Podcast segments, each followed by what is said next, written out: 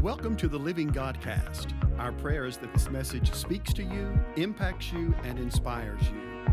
Please enjoy today's message, and we invite you to contact us if you need prayer, appreciate this word, or would like more information on Church of the Living God. Be blessed today.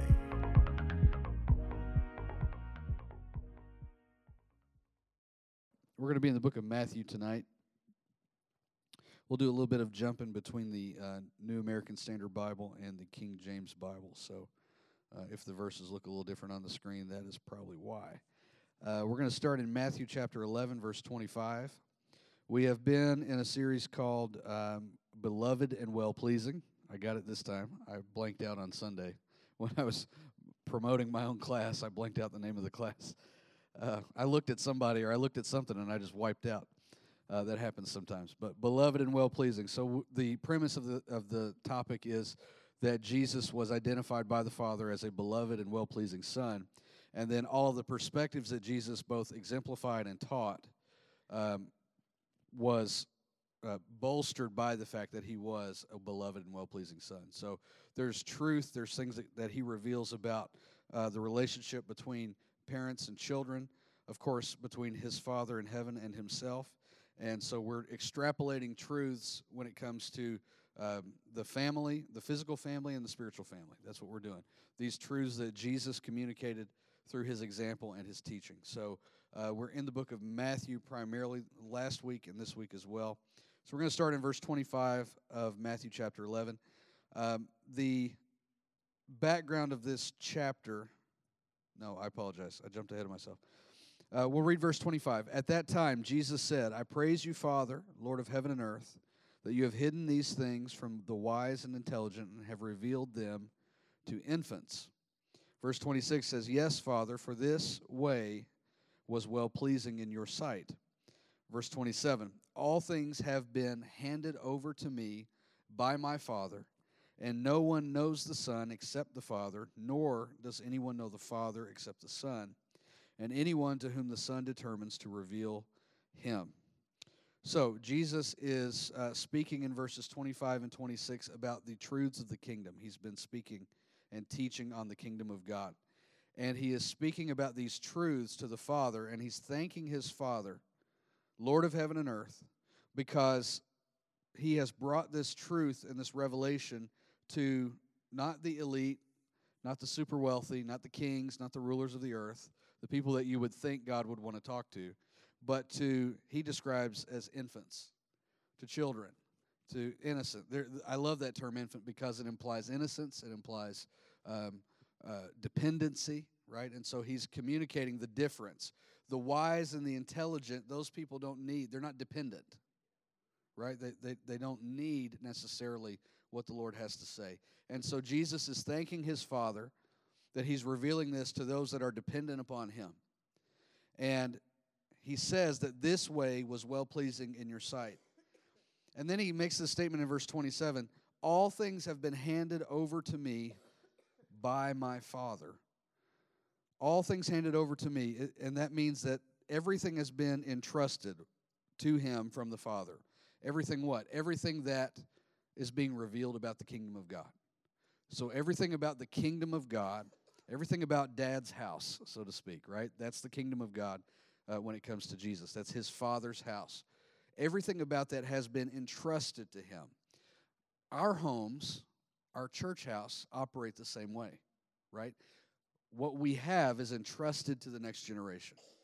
What we have is entrusted to those that have come from us. All of our knowledge, all of our experience. Isn't that what we want?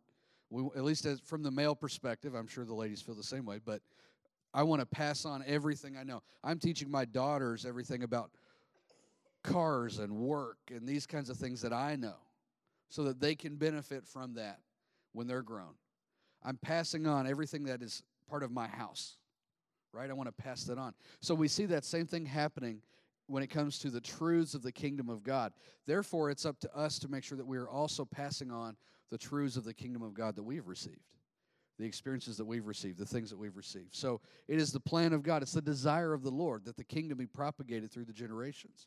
And Jesus makes this connection here. Again, he has addressed the, the fact that these people are infants, they're dependent, they need him. But he's, he's also uh, talking about these things being handed to him as the Son so that he may then hand them to others. And, and this is the setup. This is what we're talking about. When it comes to the spiritual family, it's the same way that it works. Or it works the same way. Uh, the spiritual family, God reveals things to us through our experiences, through prayer, through the word, through the prophetic, through all the different things that he, he does to talk to us. He reveals those things. He entrusts those things to us, those treasures in earthen vessels, right? He takes that treasure of heaven and he puts it inside you as an earthen vessel. And then the, the goal of that is for you to take that that you've been entrusted with and then to reveal him to other people.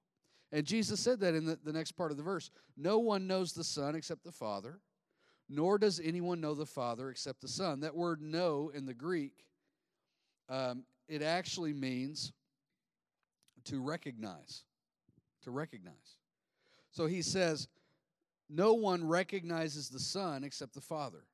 Now, can you recognize your children in a room full of children? Let's say this Can you recognize them when their back is turned to you? For the most part, we probably can, can't we? We can recognize them by the way maybe their hair is, maybe maybe the easy stuff like what they're wearing because we know we dressed them or whatever. But we can recognize them by the back of their head sometimes, or by the way they stand or the way they walk. I had a guy years ago. Uh, it's been a couple years ago now. I had worked with him on the line at Toyota in the paint shop. I'd worked with him for three years, and then I hadn't seen him for several years, probably five or six years. And then I'm walking down the aisle at Toyota, and then I hear, Matt Hall, Matt Hall. And I turn around, and it's this guy, and he says, I knew it was you by the way you walked. I was like, oh, man, this, uh, hey, how you doing? You know, that was pretty cool. I, I didn't realize people were paying attention to that.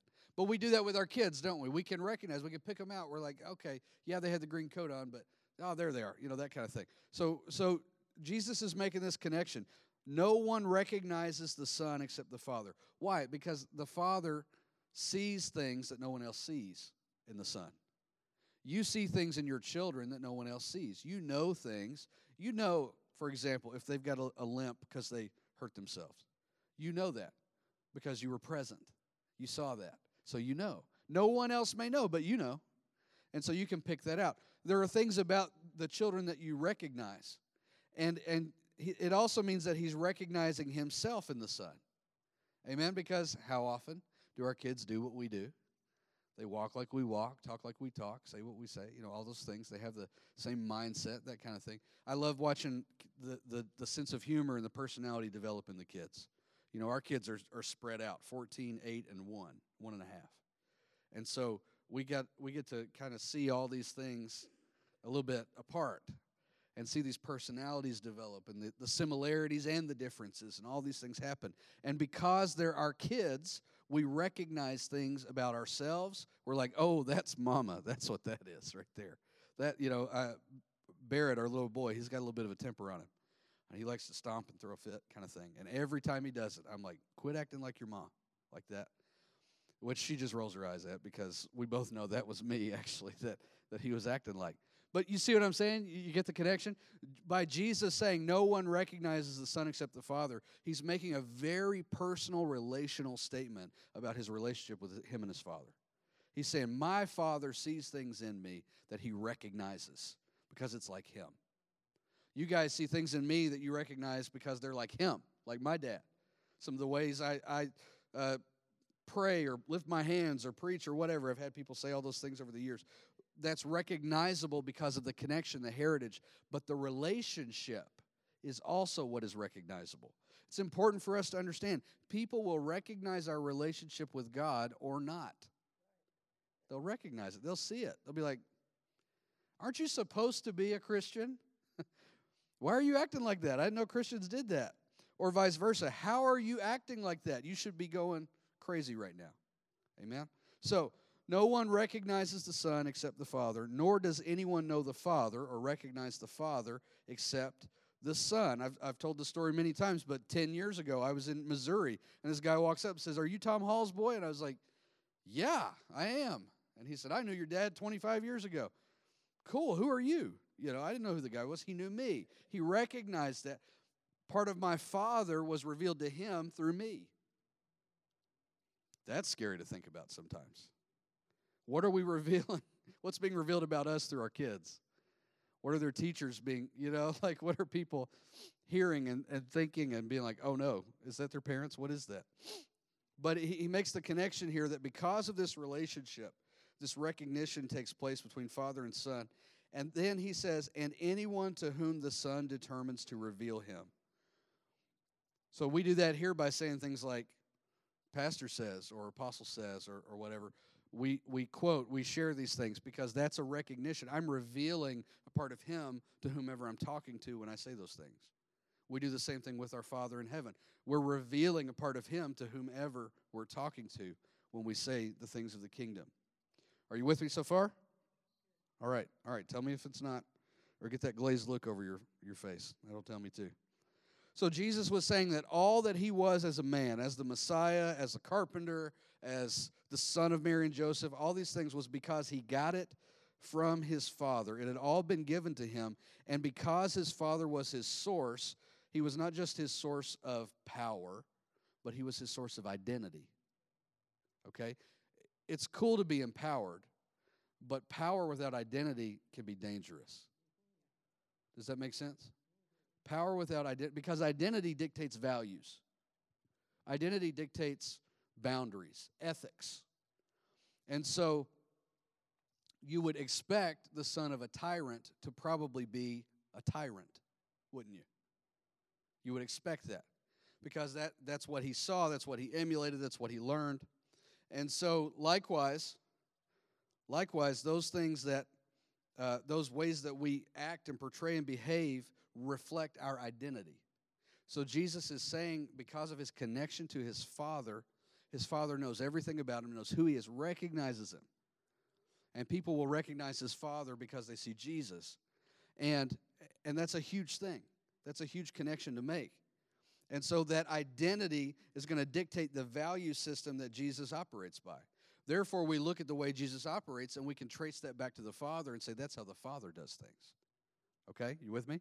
That's how the Father does things. So, all that Jesus was was because he got it from his Father. His Father was his source of identity and empowerment. Empowerment's great, but you got to have the identity to go with it because people in an identity crisis will abuse power or misuse power, we'll say. And that power can be uh, the power can be authority, but it can also be gifts.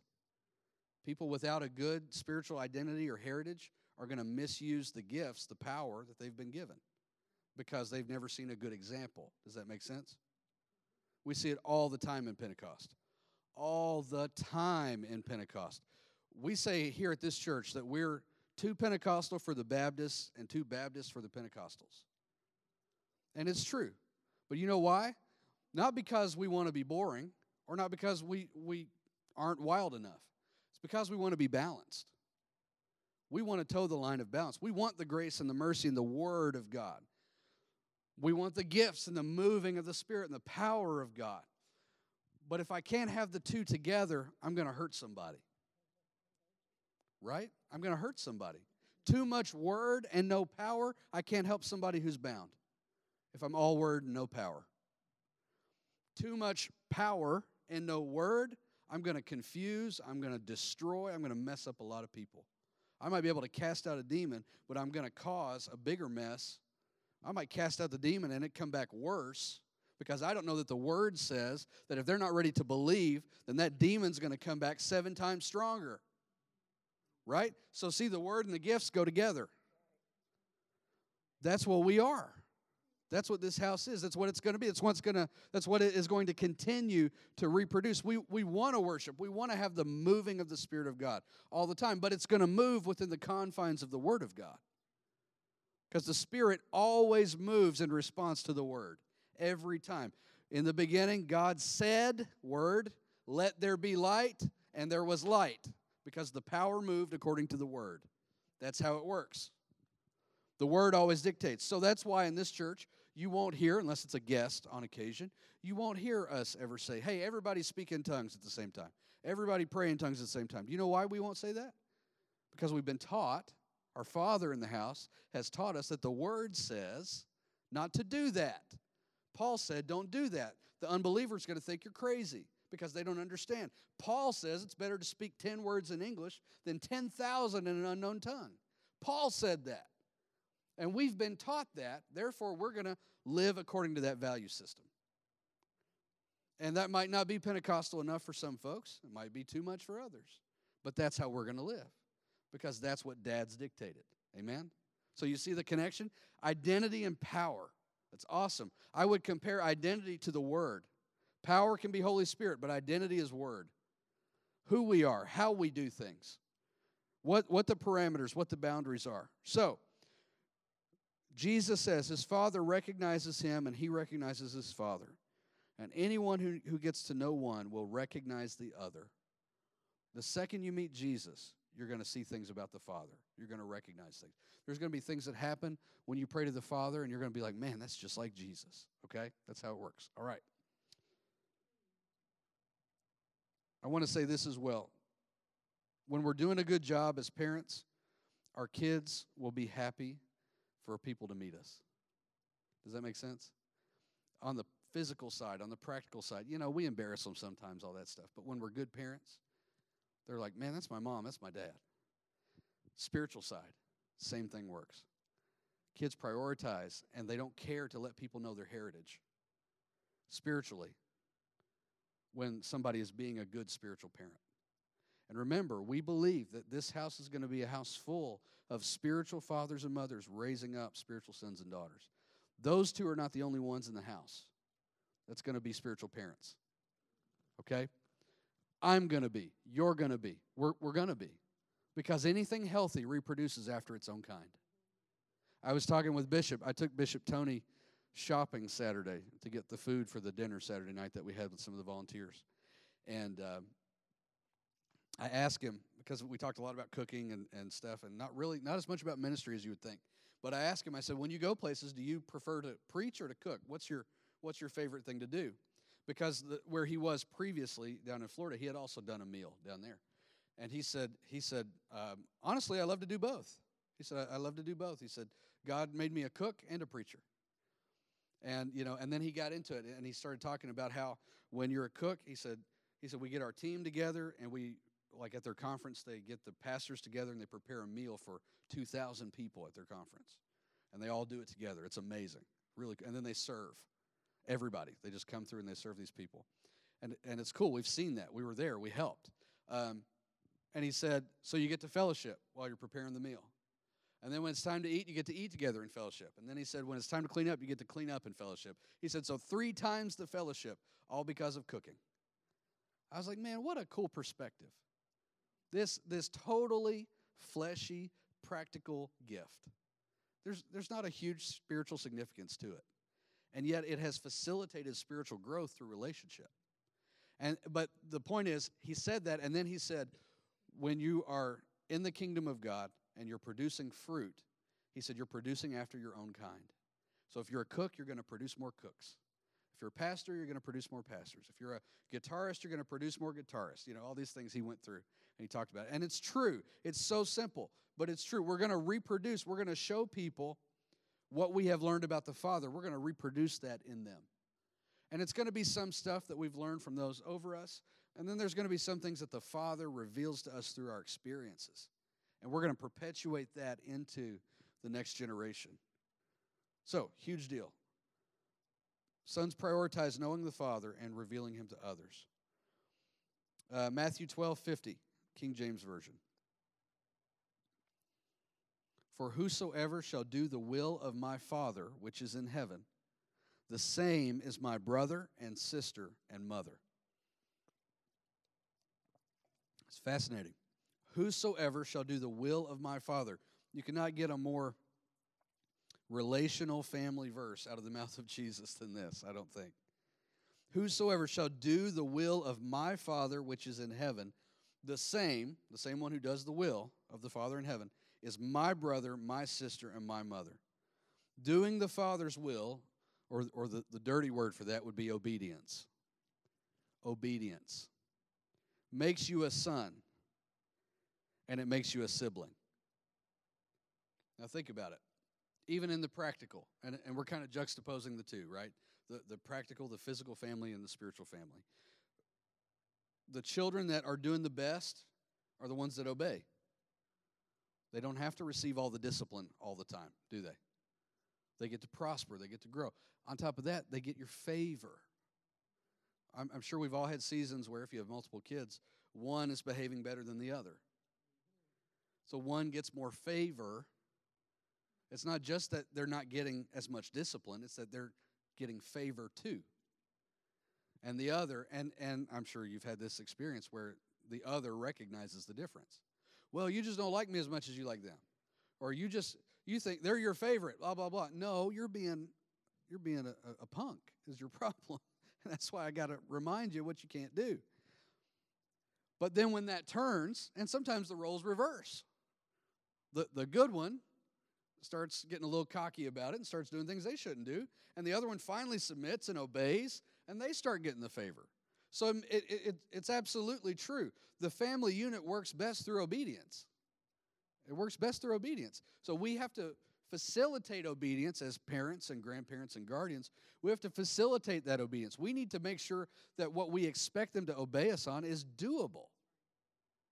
Okay? You, you can't ask a two year old to sit there and be quiet for two hours. That's not going to work. But you do that, and then they act like a two year old does after about 10 minutes, if you're lucky, and then you get mad. Well, why can't you do that? Because they're two. That's why they can't do that. So you gotta you gotta wait till they're on the level. You, you gotta adjust your expectations to where they're at. Does that make sense? Aren't, aren't you glad we have a Father in heaven who does that for us? How many times, especially if you journey with the Lord a while, you look back at your spiritual journey and you're like, man, God was so gracious and so good because I was acting a fool. And yet He did not wallop me like I deserved to be walloped. He, he, he disciplined me in the way I needed and what was best for me, not necessarily what I deserved. Amen. Amen. Because sometimes we deserve uh, a lot worse than what we get. But obedience is the key. That's what makes you a son and a sibling. That's what facilitates relationship in a family is obedience. It's important. That's what facilitates relationship in a church is obedience. In the body of Christ is obedience.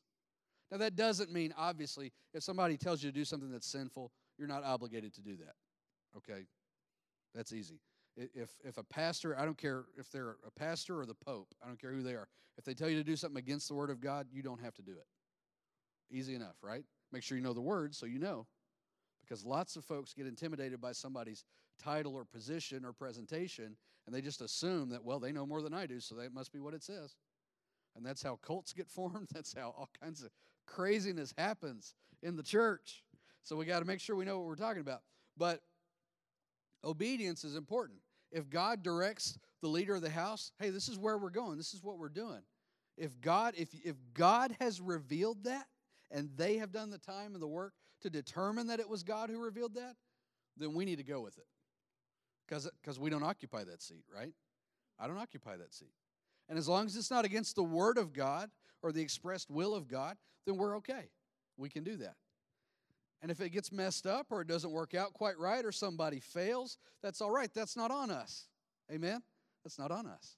So obedience is powerful. It, it, goes a long way in promoting the upbuilding of the family. The same as my brother and sister and mother.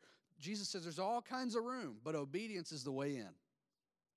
There's all kinds of room in the family of God, but obedience is the way in. I was watching a, a, a video. I sent it to Brandon. Brandon's not here tonight because his, his, little boy's sick, but I sent it to Brandon earlier. I saw it on Instagram. And this, there's this uh, podcaster, this pastor who's doing some awesome stuff right now. And I was watching it, and, and he said, you know, if you're if you're uh, you're messed up, you're you're bound up, you're gay, you're all these different things, you're, you know, you're depressed, all these different things. He said, We got good news. Jesus loves you and he wants a relationship with you. That's the good news. He says, But if you accept the good news, then I've got bad news for you. Like that. And he says, The bad news is that if you accept the good news, that Jesus loves you and wants to have a relationship with you, the bad news is that now you've got to die to him like he died for you. And I was like, Whoa. And it just it just wrecked me because that's obedience. That's obedience. Dying to Him the way that He died for me, wholeheartedly. all in. And it's just this beautiful picture of what obedience does. And, and think about that. What did Christ's obedience do? It opened up the family of God to all of us. We had no hope, we had no way in. There was nothing we could do. We weren't good enough, smart enough, pretty enough, talented enough to be in the family of God. So somebody, the Son, had to come along and open that up and say, hey, here's what can happen if you just believe and obey. So that's the, that's the good news of the gospel. So obedience is what enlarges the family. Disobedience, therefore, divides the family. Amen? It divides the family, the, the physical family and the spiritual family.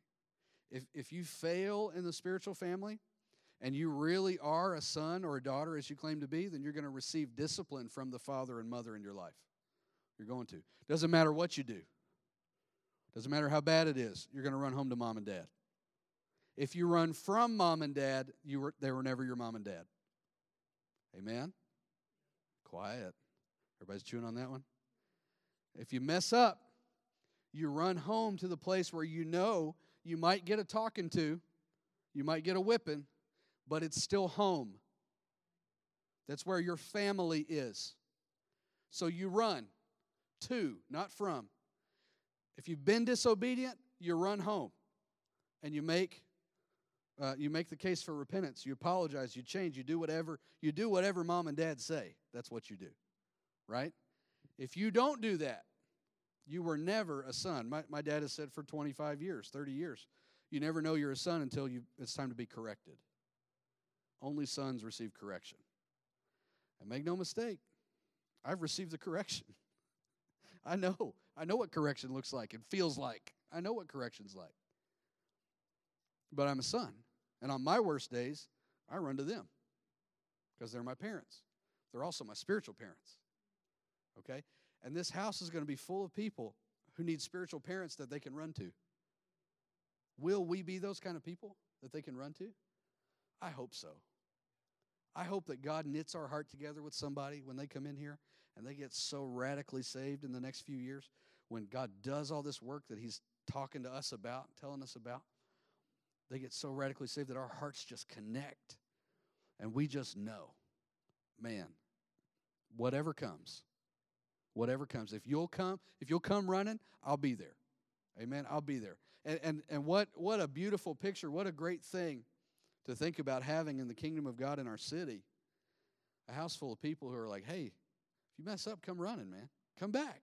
Come running. If you run from me, that's not on me. That's on you." Amen. We all know good good people who have terrible kids. Right? Let's say they raised three or four kids and one of them is a hellion. Does that mean that those people were suddenly bad parents? It doesn't mean that. I mean, somebody decided to stop being a good kid. And so they take off. So, obedience is what grows the family. Whosoever shall do the will of my Father, which is in heaven, the same as my brother and sister and mother. That's awesome. This verse tells us there is plenty of room in God's family. This verse tells us how to get in and stay in God's family, and that's through obedience, doing the will of the Father. And just a side note if you want to know God's will, read God's Word.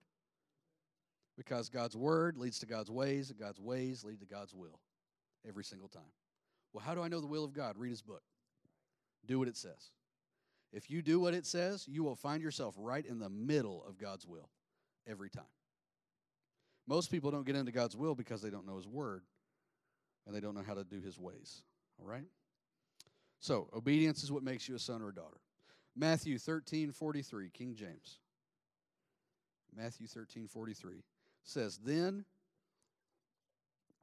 then shall the righteous shine forth as the sun in the kingdom of their Father. Who hath ears to hear, let him hear. Then shall the righteous shine forth as the sun in the kingdom of their Father. Go back and read the previous stuff in that chapter. It's some of the best parables that Jesus ever tells. It's a great chapter. The righteous shall shine forth as the sun in the kingdom of their Father. Sons shine the most in their Father's kingdom. Another word or another phrase for kingdom would be their Father's realm of influence. Now, our, our Father owns everything, so that's cool. But our Father doesn't allow us to shine everywhere, does He? Does He? Think about it. Does He allow us to go shine in a bar? I mean, maybe you might be you might be pretty awesome Christian. Maybe you can shine there. But five nights a week, are you going to shine in the bar? You're going to be acting like the bar, smelling like the bar, doing what the bar does. So there are places within God's kingdom that we shine roles, realms, areas of influence. We're going to shine the most where our Father wants us. That's where we're going to shine, not where we want to be. Amen? Not where we want to shine, where He wants us to shine. This church will not shine the most if it's the way I want it to shine. It's got to be the way God wants it to shine. We got to be doing it the way God says to do it. And if he if he has told us how to do it and we do it, then we can expect that we will shine. We can expect that we will be that city on a hill that can't be hid, that lamp on the lampstand that lights the room for everyone in the darkness. We can expect that. That's what we want to be. When Jesus said that in Matthew 6, he, he wasn't, or 5 or 6, he wasn't saying that so that we would be afraid to be the lamp on the lampstand, that you don't put the bushel over. No, he's saying that like, hey, guys, I've made you to shine. If you're in the kingdom, you're here to shine. But you're going to shine the most in the in the Father's kingdom, in your Father's kingdom, in your Father's realm of influence. Conversely, you're not going to shine as much outside of his realm of influence. Now, of course, in the kingdom of heaven, if you get outside the kingdom of heaven, you're not going to shine like the kingdom of heaven. That's that should be obvious, okay? But even within the kingdom, where God's put you and planted you and made you to put down roots, the courtyard that He's put you in to put down roots, the people He's put over your life that are enabling your growth and your development, those roots to go down deep, you're going to shine the most in connection to that. God didn't call us all to get up and be transplants, wandering around, planting ourselves wherever we want. Do you know how high the percentage is when it comes to church growth that is transfer growth? Most of it. Over 50% of, of church growth, air quotes for the recording, is actually people going from one church to another church. It's not that the kingdom is actually growing, it's just shuffling. Isn't that interesting? It's sad, but it's true. That's true. That's right. How uh, Sherry said, children can't family hop. How healthy is it for a relationship for, for a young person if their relationships, parental relationships, are changing all the time? You can't do that. It's not good. I've known people. I, I had kids in my youth group who's come through who every two or three years they'd cycle to a new a new family figure in their life because their family wasn't great, and I understand that. But every two or three years they they'd connect with somebody and they would just ride it out. I mean, they were at their family functions, they were everywhere all the time with them. And then all of a sudden they find somebody else they like more and they hop over. And they never really grew past it. They never grew past it. And to this day, there's not any measurable fruit there in those lives. And they're they're long past us, but but shining in in the Father's kingdom and the Father's realm of influence is hugely important.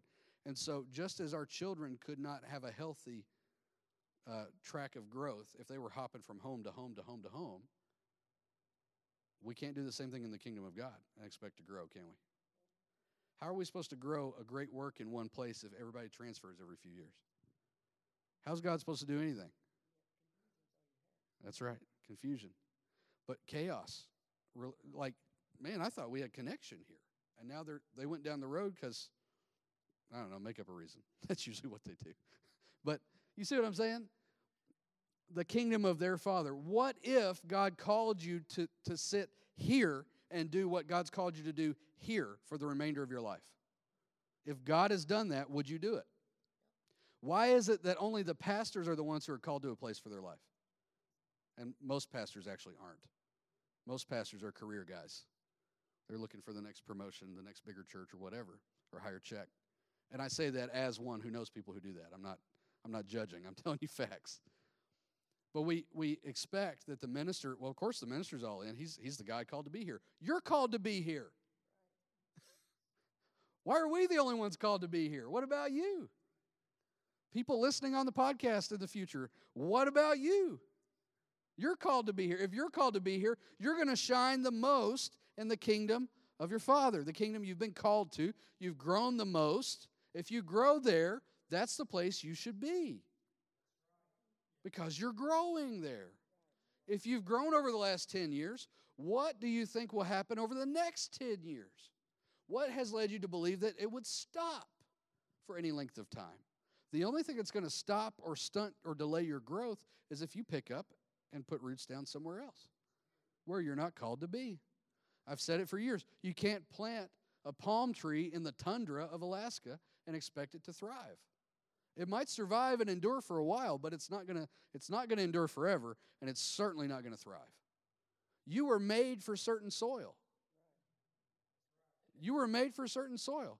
And the body of Christ in the earth in this city would function so much better if people would stay planted where they're supposed to be planted. And I'm using this analogy based on Psalm 92.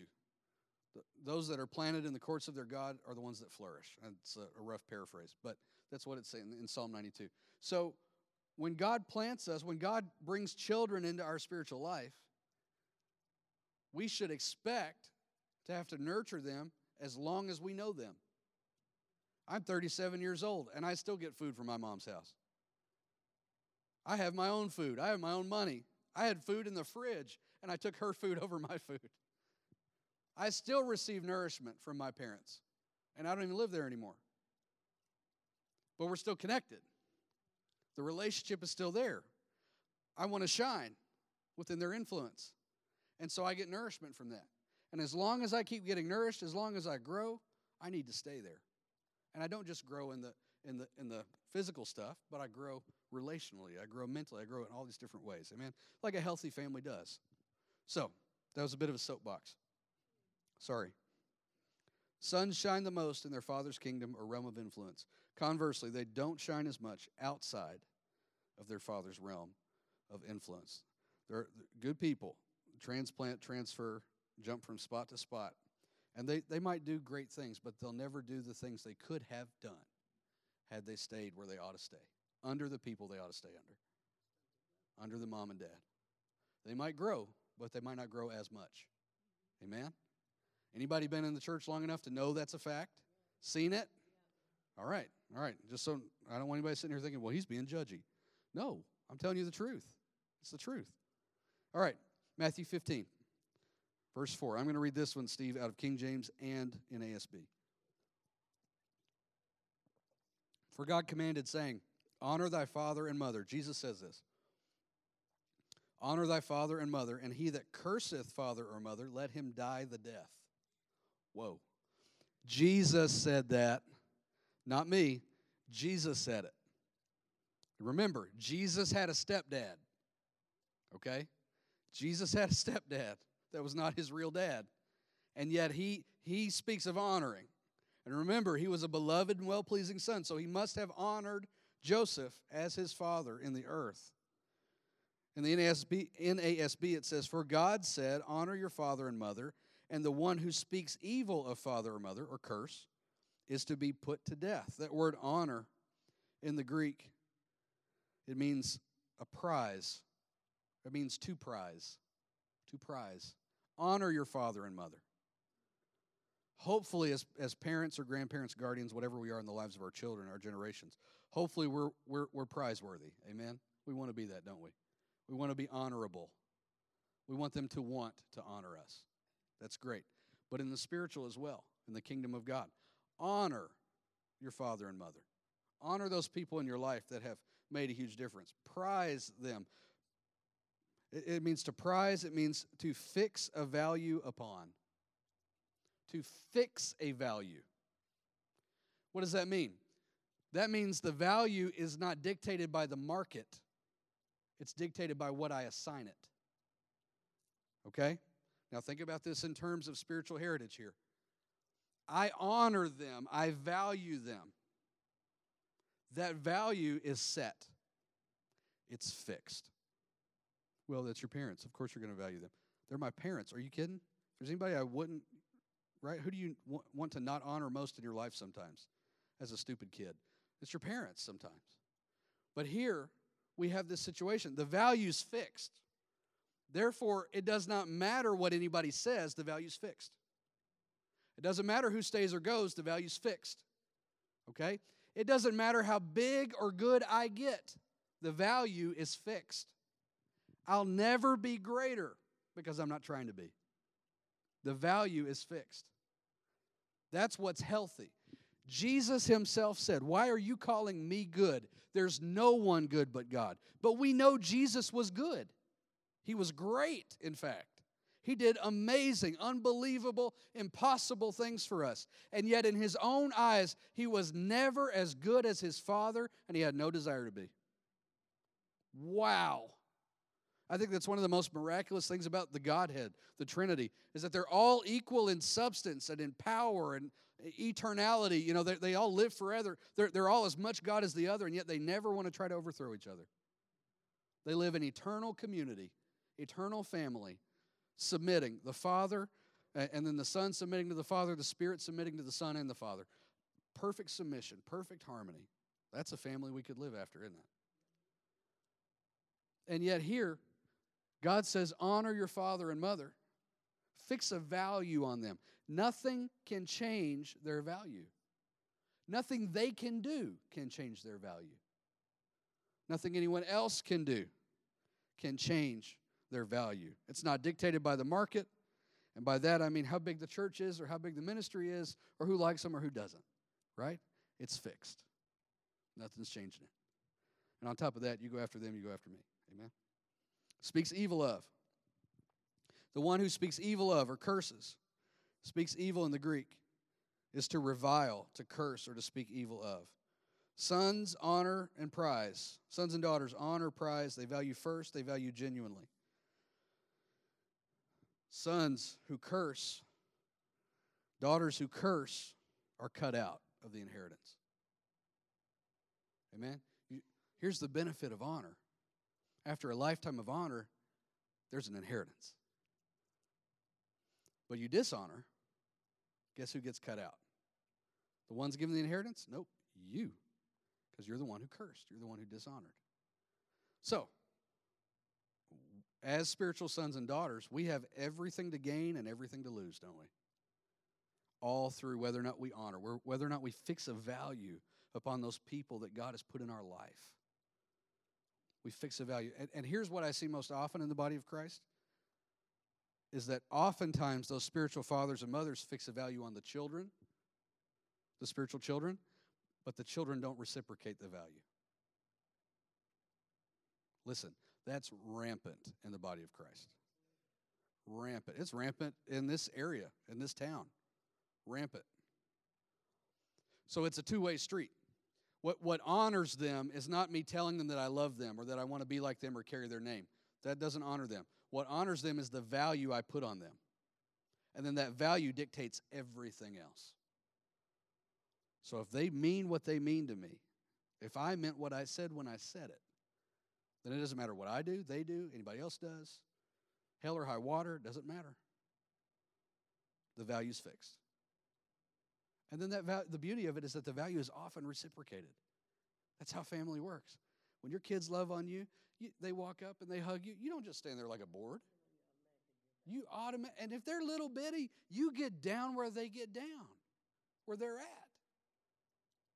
That reciprocation, that honor is powerful, and it's missing in the body of Christ. It's not going to be forever. It's not going to be in this house. Amen. We're going to perpetuate this idea of honor, of, of fixing a value on each other. Now, that doesn't mean that I'm going to value everybody the same way I value them. Okay? That's, that's just a fact. But there are key people in my life that I'm going to value, and I'm going to fix that, and nothing's going to change it. I don't care if you like them. Deal with it. You can go. that sounds terrible. I don't mean that as smart aleck as that sounded. I apologize. But I'm saying you know how it is. Somebody comes against your, your, your brother, your sister, your family. Throw them up or get out, man. Let's go. That, that's that's kind of how it is. Amen. I don't want anybody to go to hell. I don't want anybody to lose their ministry. I don't want any of that. But let's let's show honor where it's due. Let's fix a value on people. And if you don't want to value somebody that's that I value, that's fine. You don't have to. You value those people in your life that need that value, that hold that place in your life. But fix it.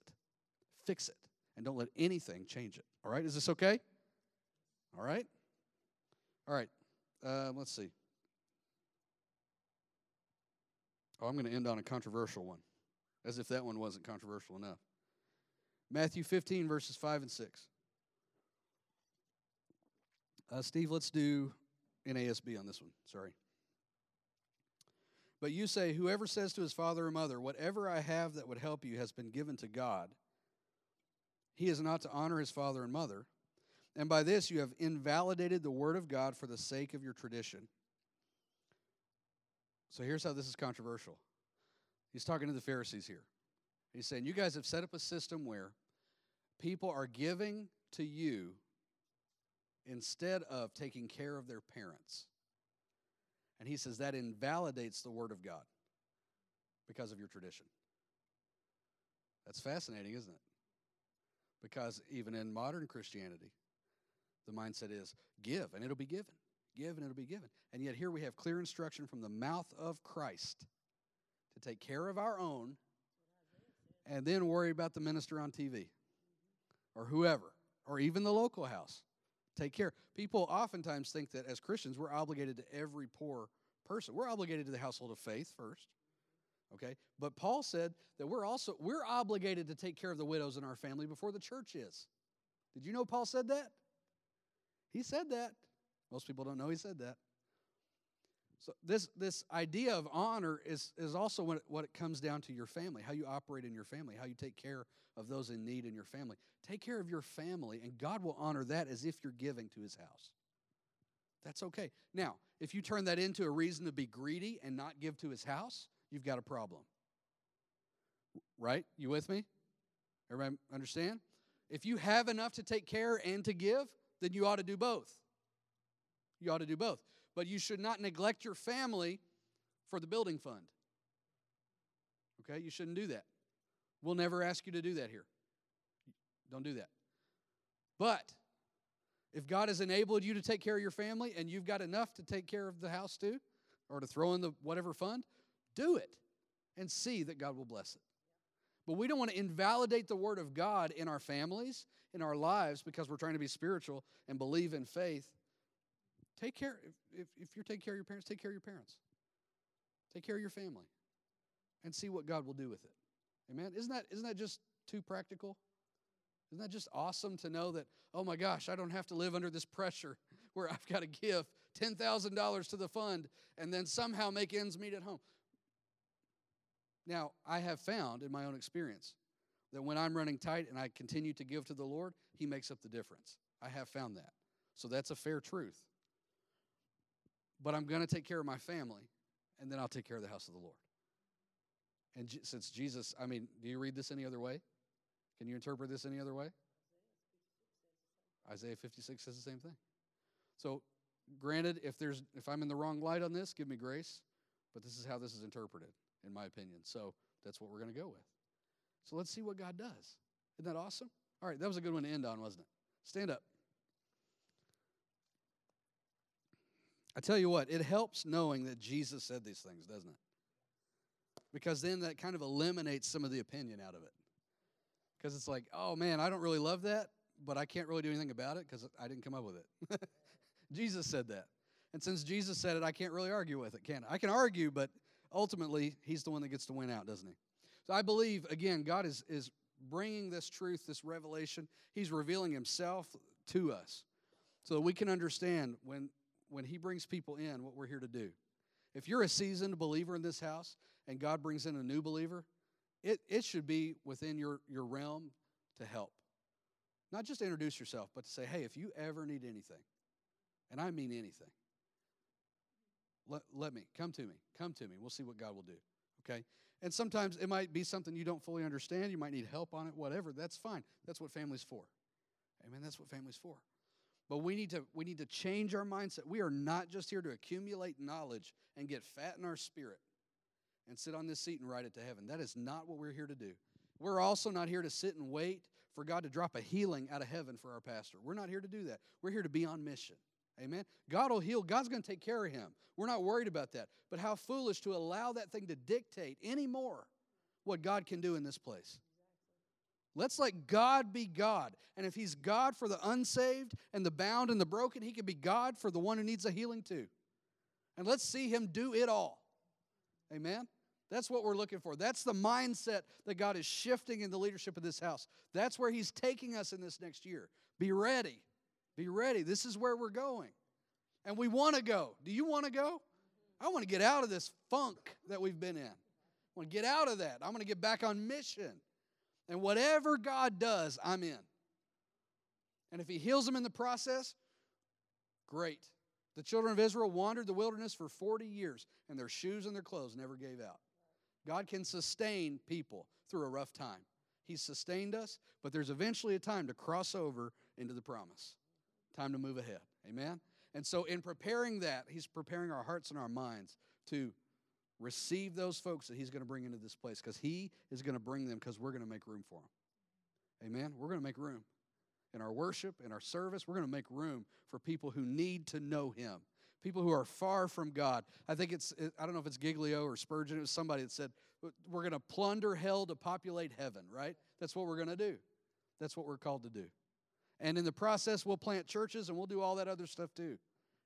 It's a full thing that God wants to do. We're going to do it. But you folks, all of us, we're going to be among those that father and mother people that come in who don't know how to live holy and right. And we're going to show them because we know how. Amen? Amen. All right, let's pray real quick. Father, we thank you, Lord, for this word. We're grateful for all that you're doing and speaking in this house. God, we are honored that your hands are still upon us. And we recognize it, God, that, that even through some of the most intense seasons of our life that this has been, God, you, your hands have never left. Your grip has never loosened. And we thank you for that, Lord. And we ask you just to use this word to, to seed the atmosphere of this house, God, over the next weeks and months, Lord, as you prepare your people, as you prepare this barn for the harvest. And we thank you for it, Lord, in Jesus' mighty name. God, move in every family, move in every marriage, restore what is broken or lost, God. Heal what is wounded and, and hurting, Lord. Just do what you do best. Heal bodies, yes, but God, heal relationships, heal marriages. Bring prodigals home, bring kids home, not just to the church, but to mom and dad too, in Jesus' mighty name. And we thank you for it, Lord. We believe we're going to see it in Jesus' name. Amen. Amen. Thank you for listening today to the Living Godcast. We trust and pray that you are blessed by today's word. If you would like to contact us for prayer or for more information about Church of the Living God, please visit our Facebook page at Win City COLG or give us a call at 859 745 1865.